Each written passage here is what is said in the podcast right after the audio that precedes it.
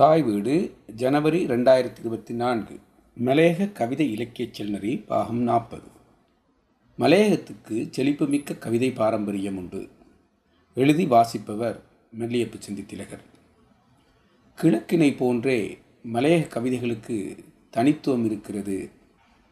ஆனார் மலையகத்துக்கு செழிப்புமிக்க கவிதை பாரம்பரியம் உண்டு. ஒளவை விக்னேஸ்வரன். மலையக கவிதை பாரம்பரியத்துள் மலையகம் சாராத கவிஞர்கள் மலையகம் பற்றி பாடியுள்ளமை அவதானிக்கத்தக்கது. 1965 வெளிவந்த குறிஞ்சிப்பூ தொகுதி அத்தகைய பலரது கவிதைகள் இடம்பெற்றிருப்பதை ஏலவே சுட்டிக்காட்டப்பட்டுள்ளது. அந்த வகையில் கவிஞர் நாவண்ணன் பற்றி குறிப்பிடும் திரிவித் ஜோசப் அவர்கள், கவிஞர் நாவண்ணன் கதை, கண்ணீர், கவிதை எனும் தலைப்பில் ஒரு கவிதை நூலை எழுதியுள்ளார். மலையக மக்களின் கதை, அவர் மலையென பொழிந்த கண்ணீர், என் கலையகத்தெழுந்த கவிதை எனும் தலைப்புக்குறியுடனான கவிதை நூல் இது. ஸ்ரீமா சாஸ்திரி ஒப்பந்தத்தால் நாடு கடத்தப்பட்ட மக்கள் தலைமன்னார் துறைமுகத்தில் இராமானுஜம் கப்பலின் மேற்தளத்தில் நின்று கண்ணீர் விடுவதையும், கரையில் நிற்கும் உறவினர்கள் கைகளை உயர தூக்கி காட்டி கதறி அழுவதையும் வெளிக்கொண்டு வரும் கவிதை நூல் இது என குறிப்பிடுகிறார். பதுளை, பண்டாரவளை, தலவாக்கலை என்று இந்த மக்களுடன் சில காலமே பழகிய உணர்வின் வெளிப்பாடே இது என்றும் கூறியுள்ளார் நாவண்ணன். இதுபோன்ற மலையக மக்களிடையே ஊடாடிய பிற பிரதேச கவிஞர்கள் கவிதைகளையும் கவிதை தொகுதிகளையும் தந்துள்ளனர்.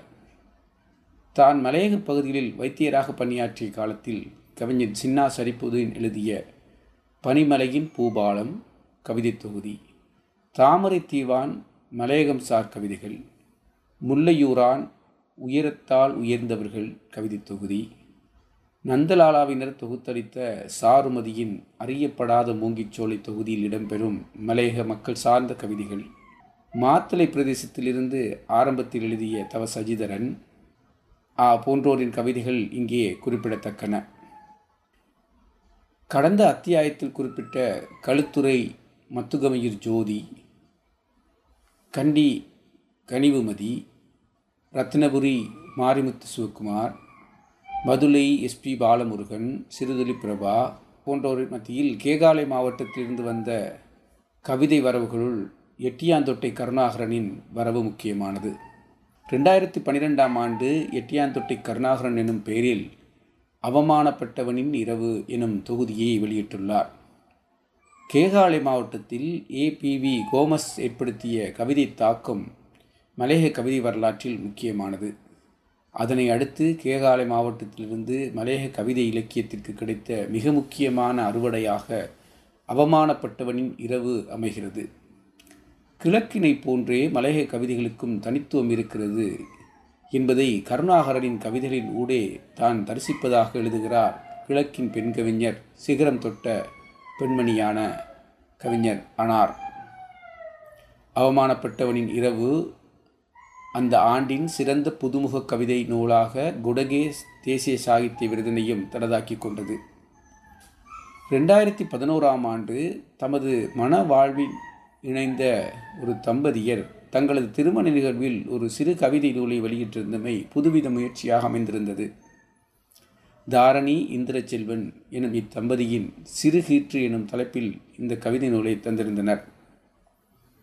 இந்த கவிதை நூலுக்கு வாழ்த்துறை வழங்கியிருக்கும் கவிஞர் மகாகவியின் மகளும் கவிஞருமான திருமதி ஒளவை விக்னேஸ்வரன், மலையகம் பல நல்ல கவிஞர்களை கண்ட பூமி, அதற்கென செழிப்புமிக்க கவிதை பாரம்பரியம் உண்டு, அந்த பாரம்பரியத்தில் கால்வதித்து நின்று அதை உள்வாங்கி மேலெழுந்து தாரணியும் இந்திர செல்வனும் சிகரம் தொட வேண்டும் என்று வாழ்த்துகிறேன் என குறிப்பிடுகின்றார்.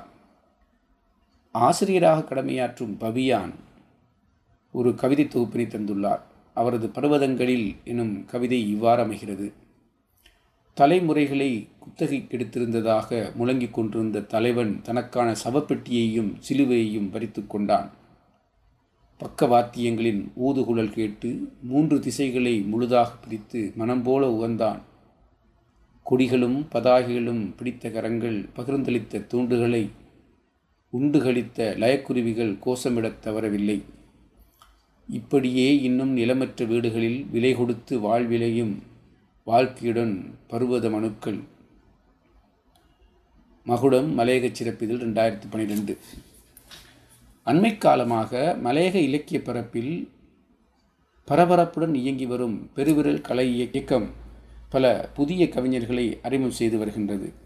சு. தவச்செல்வன், மு. கீர்த்தியன், சண்முகம் சிவகுமார், கிஷோக்குமார், பெரியசாமி விக்னேஸ்வரன், நல்லையா சந்திரசேகர், நேரு கருணாகரன் போன்றோருடன் சிறுகதைகள் எழுதுவதில் அதிக அக்கறை காட்டும் சிவன மனோகரன் கவிதைகளையும் எழுதி வருகிறார். இவரது மலைகளின் பாடல் எனும் தொகுதி 2022 வெளிவந்ததுடன் குடகே தேசிய சாகித்ய விருதினையும் பெற்றுக்கொண்டது. சினிமா விமர்சனம், சினிமா இயக்கம் எனும் சினிமா சார்ந்த அதிக கவனத்துடன் இயங்கும் மாரி மகேந்திரன் அவ்வப்போது புது கவிதைகளை எழுதி வருபவர். அகசலனம் எனும் கவிதைக்கான இதழையும் வெளிக்கொண்டுள்ளார். சுந்தர் நிதர்ஷன், மகா வசந்த தீபன், லிங்கராவ் யுகநாதன், பா. சாருலதா, மு. ராம்கி, தக்ஷன், ரிஷிபாரதி, தனஞ்சயன், நிரோரூபன், ஹேமந்த்குமார், குமரன் விஜி, இனியவன், காளிதாஸ், பிரான்சிஸ் திமேஷ், கலாபுவன், திருஷா, தயானி, விஜேந்திரன், காளிமுத்து, கருணாகரன், அனுஷன் என பல புதிய வரவுகள் மலையக கவிதைச் சூழலுக்கு அண்மை காலமாக காலடி எடுத்து வைத்துள்ளனர். அனுஷன் 2 கவிதை தொகுப்புகளை அடுத்தடுத்து வெளிக்கொண்டு வந்துள்ளார். மகுடம் மலையக சிறப்பிதழில் சண்முகம் சிவகுமார் எழுதியுள்ள கவிதையொன்று இவ்வாறு அமைகிறது. வியர்வை பூத்த பாடல், வேரில் காத்திருக்கும் பூ, எழுந்து வருகையில் வலிகளை தாங்க வேண்டும், எதிர்பார்க்கும் வசந்தத்தின் வாசனை நுகர குறுகி வளர்த்த மரங்களின் முகங்கள் எல்லா வேடங்களையும் கற்றுத்தேர்ந்தவனின் நடுப்பாற்றலில் மீண்டும் அரங்கத்திலிருந்து எத்தித்தள்ளப்படுகிறது. ஆன்மாவின் ஈரம் துளிர்த்த பொழுதுகளின் கைக்குள் உழைப்பின் வெகுமதி தரப்படவில்லை. தாளில் உறைந்திருக்கும் உப்பின் வீரியம் மறைக்கப்பட்டிருக்கிறது. ஆனாலும் அவ்வப்போது ஒரு மந்திர குரல் எழத்தான் செய்கிறது. பூட்டப்பட்ட உதடுகளின் ஒப்பனை களை தெரிந்து வியர்வையில் பூக்கும் பாடல், பூவை மண்ணிற்காக உழைத்த உனக்கு சமர்ப்பிக்க. மலைய இலக்கியத்தின் புதிய கவிதை வரவுகளுக்குள் இப்படியான காத்திரமான கவிதைகள் தலைகாட்டத் தொடங்கியுள்ளன. மகுடம் மலையக சிறப்பில் இடம்பெறும் மு.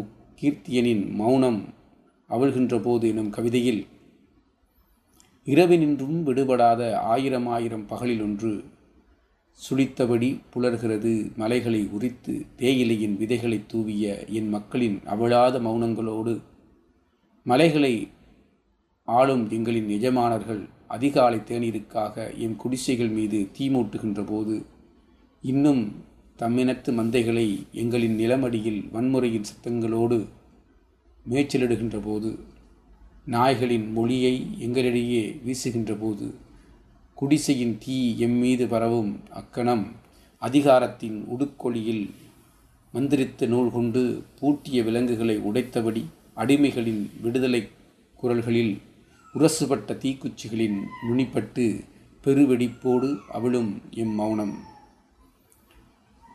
என புதுக்கவிதையில் புரட்சி செய்கிறார். மலையகத்துக்கு வெளியேயுமான வாசிப்பு தேடல்களுடன் புதிய பரிமாணத்தில் கவிதைகளை படைக்கும் புதுவரவுகள் மலையகத்தில் அடையாளம் காணப்படுகின்றன. அத்தகைய புதுவரவுகள் ஆர்வ மிகுதியில் மலையக பண்பாக்கு வெளியேயான விடயதானங்களில் தமது படைப்புகளை தரவிளைகின்றனரோ என்கின்ற அச்சம் அண்மைய காலங்களில் ஆய்வாளர்களிடையே நிலவுகின்றது.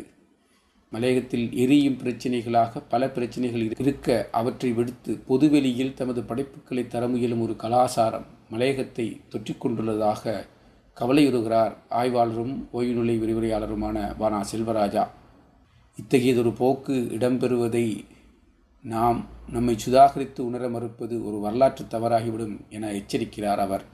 மலையக கவிதை இலக்கிய செல்நெறி தொடரும்.